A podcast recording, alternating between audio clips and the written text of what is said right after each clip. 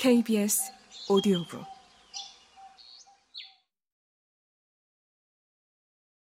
그 순간 구름 사이의 틈새가 더욱 크게 벌어졌다.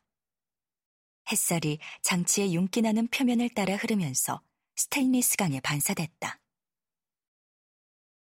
탁자 앞에 앉은 노동자들은 동전을 꺼내 세다가 반사된 빛에 눈을 찌푸렸다. 레오는 그들에게 고개를 끄덕였다.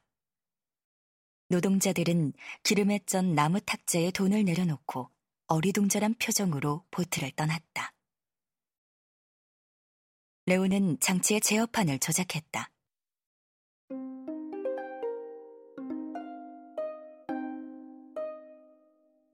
맑게 울리는 소리가 들리더니 공기가 진동했다.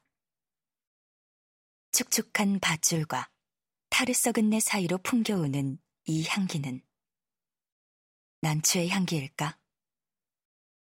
오래전 대여섯 살 때 마우스는 도로 옆 들판에서 야생 난초의 향기를 맡은 적이 있었다.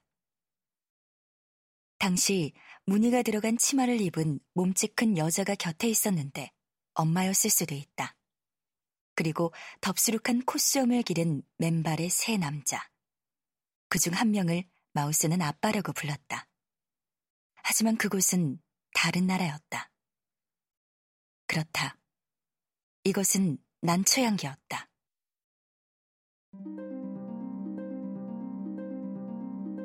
레오가 손을 움직이자 공기의 진동이 희미해졌다.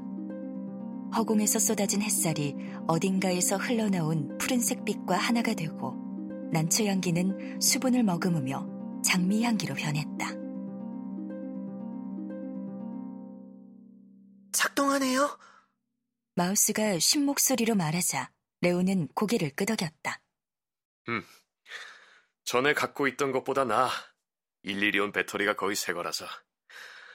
보트에서 이런 걸 작동시키곤 했지. 지금도 잘할 수 있으려나 모르겠지만. 레오는 미간에 주름을 잡았다. 아, 그렇게 잘하지는 못할 거야.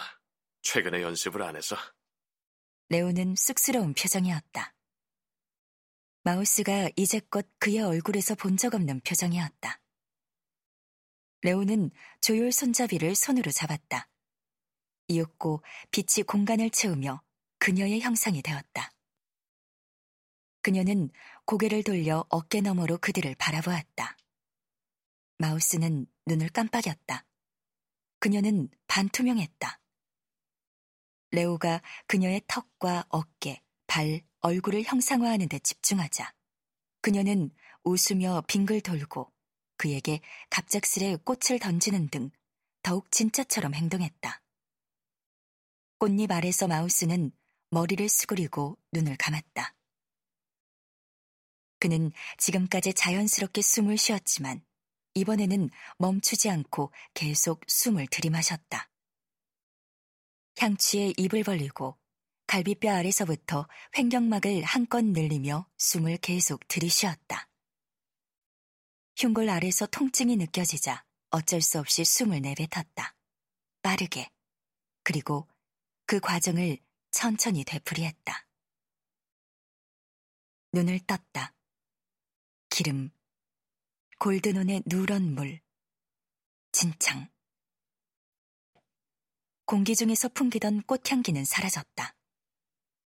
레오는 한쪽에만 장화를 신은 발을 가로대에 걸친 채 장치의 손잡이를 만지작거렸다. 그녀는 사라졌다. 대체 마우스는 한 발 다가가다가 멈췄다. 그는 발가락으로 균형을 잡고 서서 간신히 목소리를 냈다. 어, 어떻게? 레오가 고개를 들었다. 아, 실력이 많이 녹슬었네. 아, 내가 예전에는 진짜 잘했는데. 아, 오래전이라. 정말 오래전이라. 한때는, 아, 그땐 내가 이걸 정말 잘했거든. 레, 레오, 혹시, 그, 그러니까 아저씨 말은, 저는, 뭐, 모르겠어요. 그, 혹시, 아저씨가. 뭐? 가르쳐 주세요! 저, 저에게 가르쳐 주실 수 있어요? 레오는 놀라 말도 제대로 못하는 집시 소년을 바라보았다. 이 부두에서 레오는 12개 세상의 대항과 항구를 돌아다닌 이야기를 풀어놓으며 소년과 친구로 지냈다. 소년의 이런 모습을 처음 보는 터라 레오는 어리둥절했다. 마우스는 손가락을 실룩거렸다. 알려주세요, 레오. 꼭 알려주셔야 돼요. 마우스는 몹시 흥분한 나머지 알렉산드리아어 그리고 아랍어 방언인 베르베르어에서 마땅한 단어를 찾으려다가 결국 이탈리아어로 말을 뱉었다. 어, 벨리시모, 레오! 벨리시모! 아... 두려움에 익숙한 레오였지만 소년의 갈망에 새삼 두려움을 느꼈다. 마우스는 자신이 훔쳐온 그 물건을 경외감과 공포가 뒤섞인 눈으로 바라보았다. 연주 방법을 알려주실 수 있죠? 그리고 마우스는 용기를 내어 레오의 무릎에 놓인 그 장치를 가만히 들어 올렸다. 마우스가 고통으로 점철된 짧은 삶을 살아오면서 늘 품어온 감정이 바로 두려움이었다. 하지만 장치를 향해 손을 뻗으며 마우스는 두려움을 내려놓고 자아를 찾아가는 복잡한 과정을 시작했다. 마우스는 경이로워하며 시링크스라 불리는 그 감각악기를 들고 그 자리에서 빙글빙글 돌았다.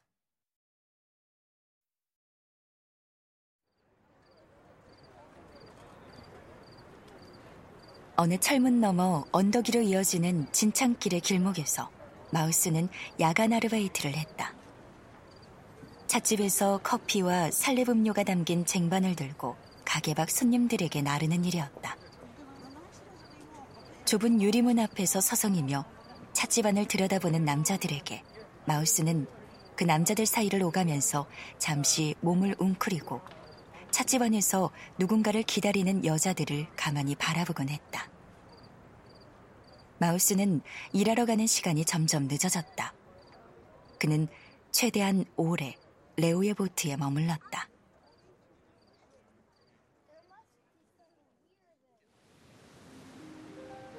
길이 1.5km에 달하는 부두를 향해 항구가 빛을 비추고 아시아 지역의 창문들이 안개 사이로 반짝이는 시간까지도 레오는 윤기 나는 시링크스에 숨겨진 향기, 색깔, 형태, 질감, 움직임을 투사하는 방법을 마우스에게 보여주었다.